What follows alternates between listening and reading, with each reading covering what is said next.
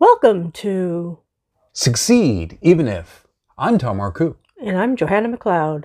In this episode, we're talking about secrets of the business storyteller's edge for success and beyond.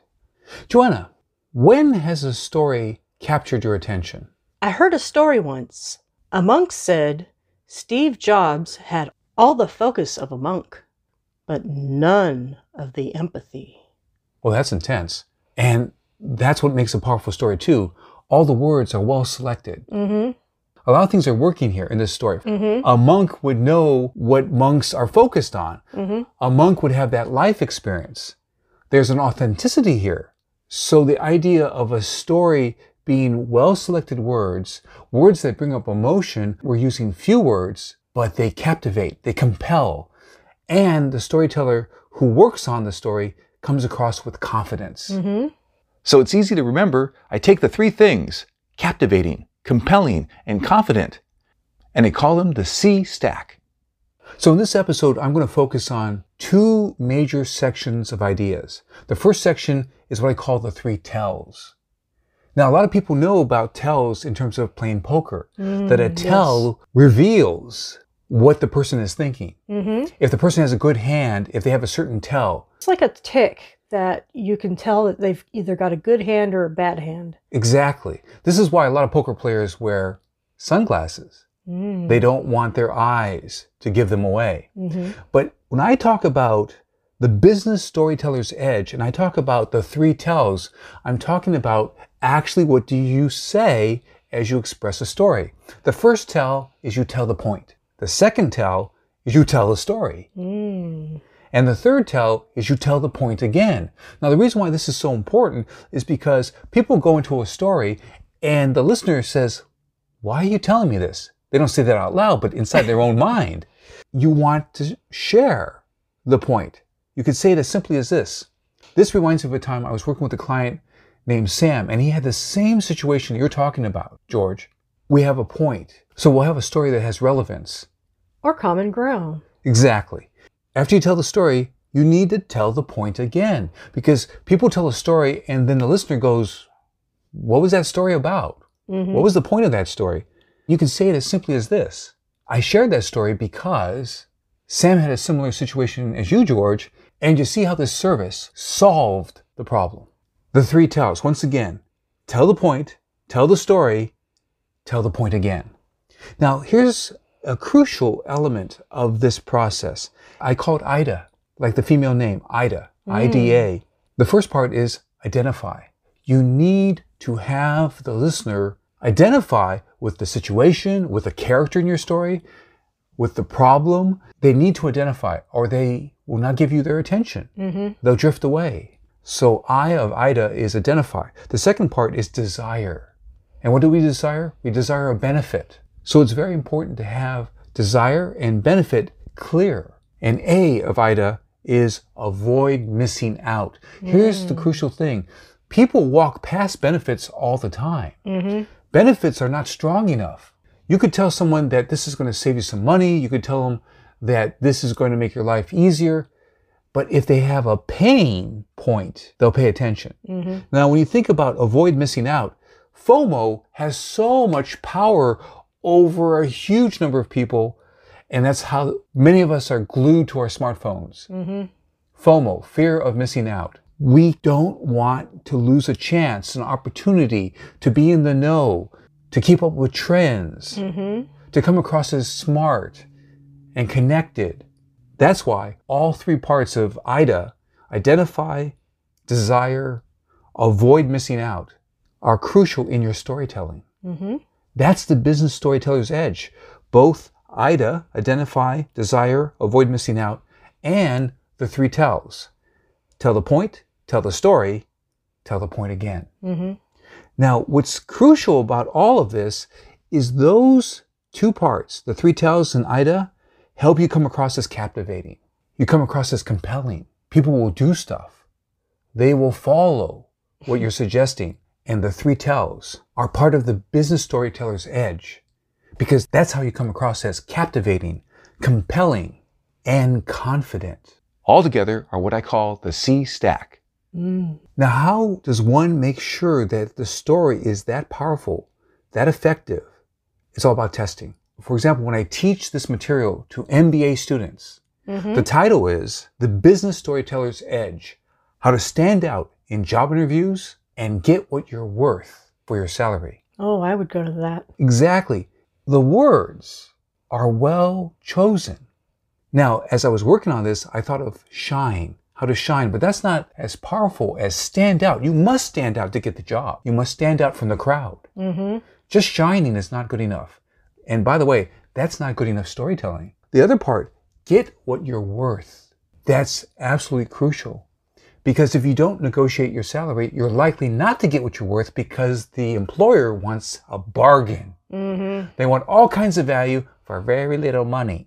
You need to stand your ground. By the way, one idea in terms of negotiating for a better salary is to actually say, is that the best you can do? Mm. Very good. Because you are telling a story.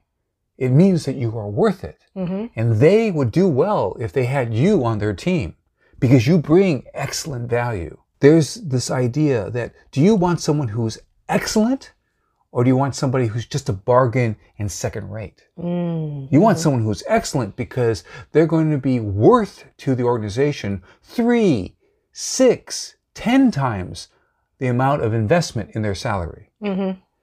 But you have to demonstrate that with stories. And to stand out, whether in a job interview or to stand out to get what you want or get something done in an organization, you got to have the business storyteller's edge. You've got to come across. When you are developing your stories, I'll give an example. So a story that I've said on a number of stages around the world is this. Years ago, I learned a crucial detail that has made me effective for the rest of my career. I was a first time film director on the set, and the set was San Luis Obispo Airport. This is before 9 11, so we were on the runway. And the cameraman's supposed to get a simple shot. An American Eagle airplane is supposed to come straight toward the camera, and then the wing is supposed to go over the camera. Mm-hmm. I had just been told we have to leave in less than 20 minutes from that set. This was a breaking of an agreement of how long we were supposed to be on location for three hours.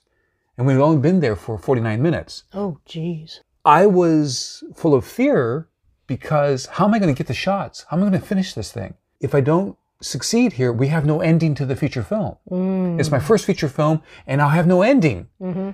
It'd be easy to fall into the trap of staring at my binder.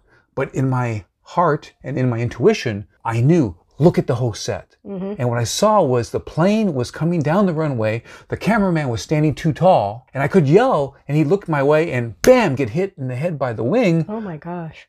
But instead, what I did was I ran over to him, I grabbed him by the jacket, pulled him down, the wing cut the air where both their heads had just been. Mm. And what I learned was to follow my intuition. And I learned to look at the whole picture, look at the whole set. That's how you avoid tragedy. That's how you avoid disaster by keeping your eyes up and look at the whole set, look at the whole situation, and make sure as the leader you are leading and you take full responsibility. Mm-hmm. So that's an example of my giving a story. And at the end there, I was talking about what is the point? Mm-hmm. Now, if I was in a conversation, in a job interview, or talking to a team, I would tell the point before the story. I would say, here's a time years ago where I learned that I have to trust my intuition and I have to look at the whole situation. Years ago, I was on the set, I was a first time movie director. Mm-hmm. That's how I would do it. Mm-hmm. I would frame the story, I would tell the story, and then I would tell the point again. Mm-hmm. Oh, this is a good time for a Marcoux moment.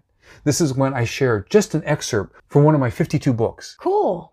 The excerpt comes from my book, Convince Investors to Fund You The Insider's Guide to Avoid Deadly Mistakes and Gain Real Success with Your Startup Business. On page 39, the idea is give the emotional hook. And the important thing is when you express a pitch or a story, what you want to do is realize the person is deciding right from the first seconds of what you say. They decide, yes, this makes sense. I want to know more. Yes, I like this person giving this pitch. They seem worth listening to. Yes, this is a big idea. I'm interested. On this page, I talk about what is a big idea. When I say big idea, I focus on unfair advantage, disruption, and big profits.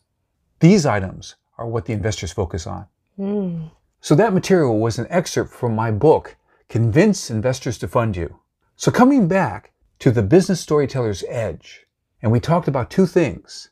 The three tells, tell the point, tell the story, tell the point again, and then IDA, identify, desire, avoid missing out. Joanna, I'm curious.